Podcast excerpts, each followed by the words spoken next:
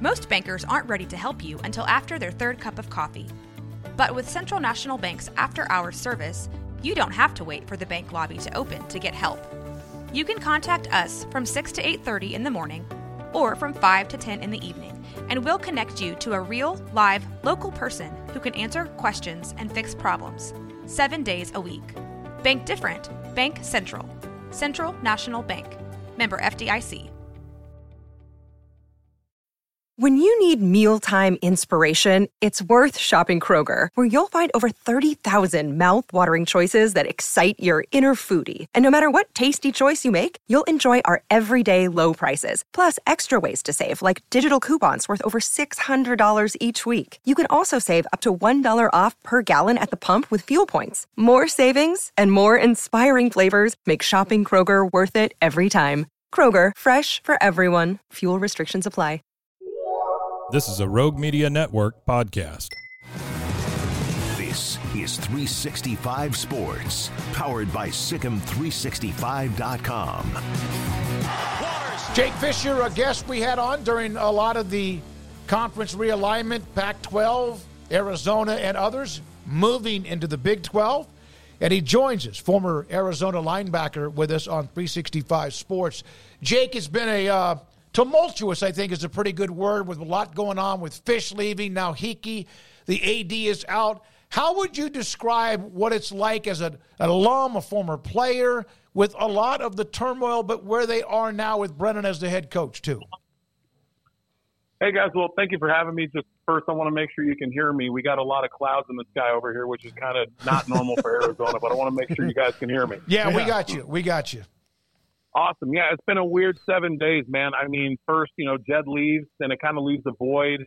Um, you know, Dave Heeke does a good job, turns around, and I think makes a great hire. And then all of a sudden, a couple days later, he's gone. So it's been a tumultuous uh, seven days, to say the least. And, uh, you know, you got players jumping in the portal, jumping out, some of them going to wash.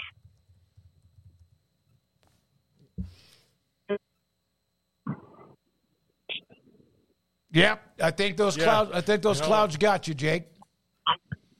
Hold on, let me Can call you hear us? Yeah, Yeah, I yeah, got you no, now. you're good. Wherever you are, just don't move, don't breathe. uh, but we lost you there for a second. Okay, yeah, you were talking about how uh, people going in, going to Washington, etc. Yeah, no, it's been a tumultuous 24 or uh, a tumultuous seven days for us. And uh, I mean, shoot, guys jumping in the portal, guys jumping out, and uh, you know, I'm hoping just we get some, you know, some answers here soon. I hope it all settles. Jake, um, when it comes to Dave Heeke being let go, I mean, you, don't see the AD hire a football coach and they get fired in a week. Like that doesn't usually happen. Usually they're they're kind of tied together a little bit more. And the financial problems that they're having, what uh, do you believe is the solution moving forward for them to to climb out of this hole and, and make things right when it comes to leadership in the athletic department?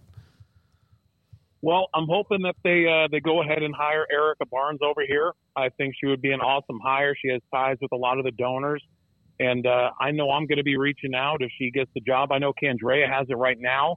Um, I don't know him very well. However, I will tell you he's probably the greatest softball coach to ever walk the face of the earth. I know that he really cares about the university. I just don't know if he wants to be the AD long term. So hopefully we make a home run hire, you know, hire somebody from within that knows the community well, and I think they'll do a good job. Jake, I, I saw, I believe it was on your Twitter feed about you reaching out to players who have decided to stay because of the because of the, they're being grabbed by others. I saw the defensive lineman today is officially now at Texas. There's obviously the attrition to Washington and elsewhere.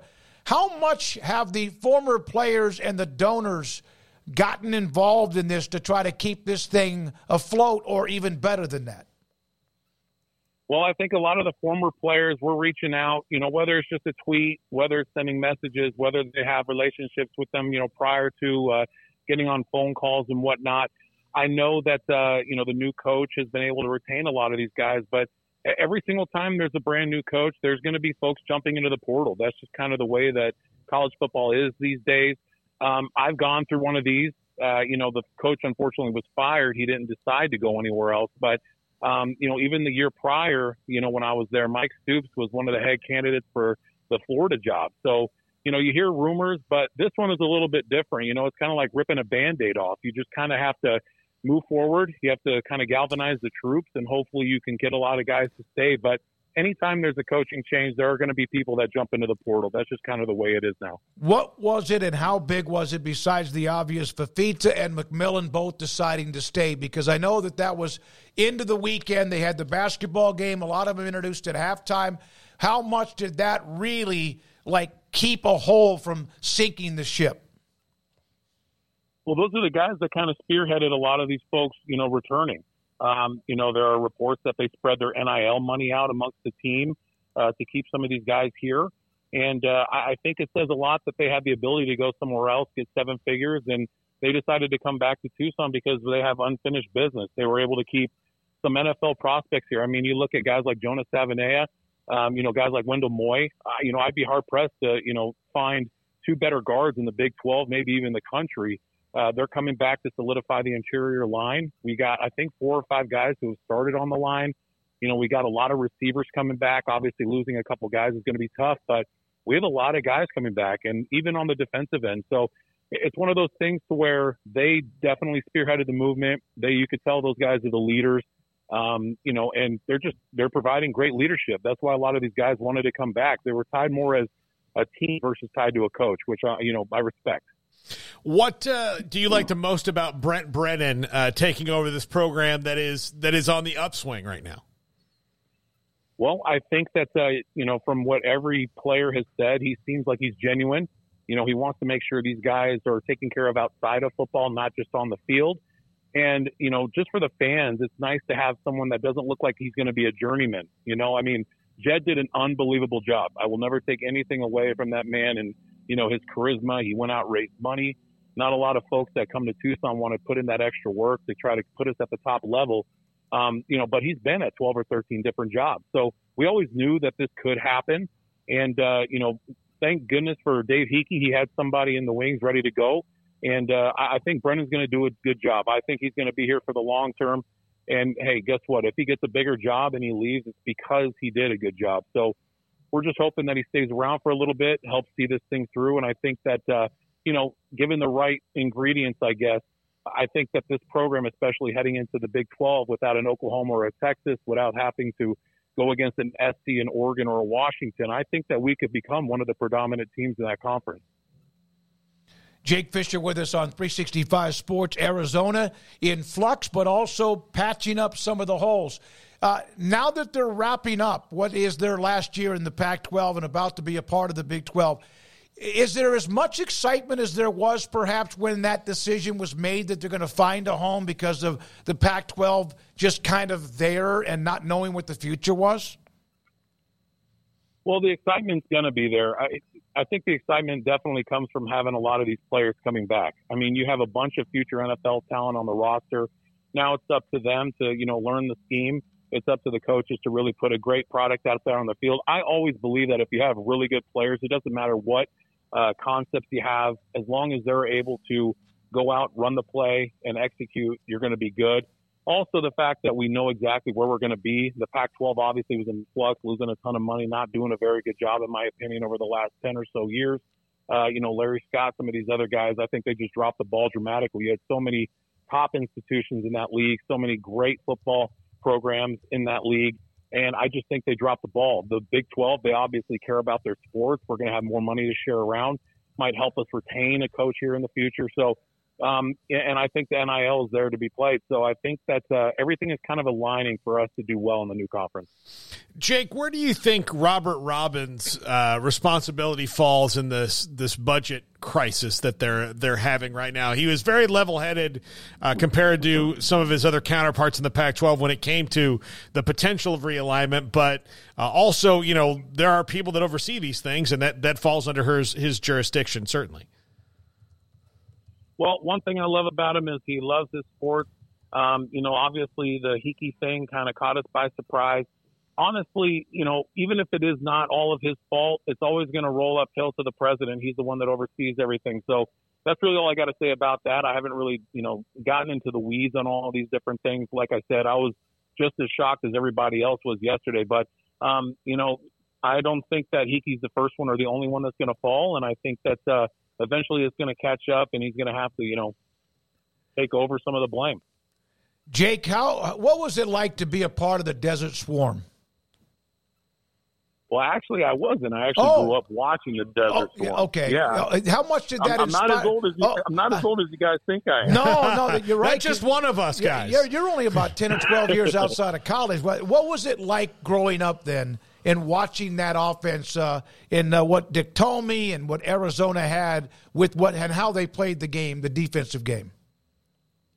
Well, I mean, they just swarmed to the ball. You know, they got a bunch of guys that bought in, uh, kind of like, you know, our last year's defense. Our last year's defense wasn't as good, but towards the end of the year, you can tell they were bought into the system. Um, you know, you had three or four hats around the ball every single time. And good things always happen when you have that many people around the ball. Secure the tackle, a couple people rip the ball out, a couple people, you know, knock a ball in the air. You got people by the ball, they're going to intercept it, make plays. So, um, you know, you, you hear nothing but great things about Tomey and those guys. He left a legacy obviously you watch the uh, you know the the the press conference for Coach Brennan, and he brought up Tomey so many times and how many valuable lessons he taught him as a coach moving forward. So you hear nothing but great things, and you know I'm hoping that eventually we can get back to that type of swarming defense. It's very hard to do. Obviously, they're one of the best defenses for a three or four year period, but um, you know one can hope.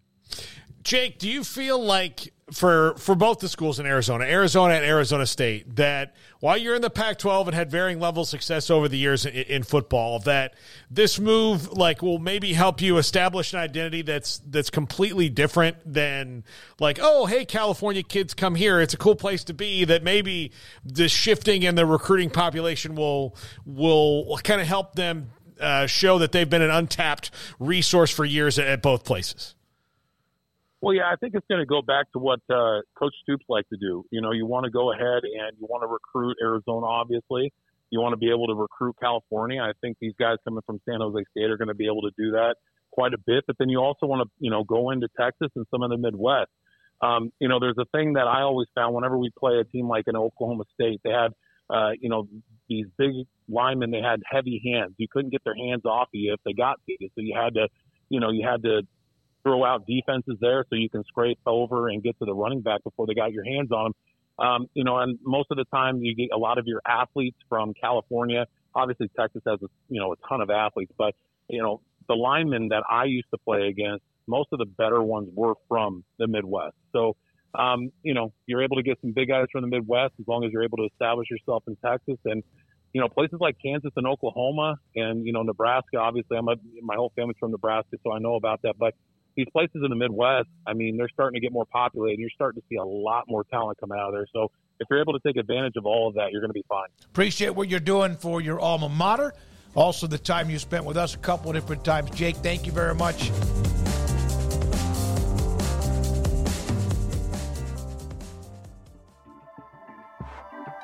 This has been a Rogue Media Network production.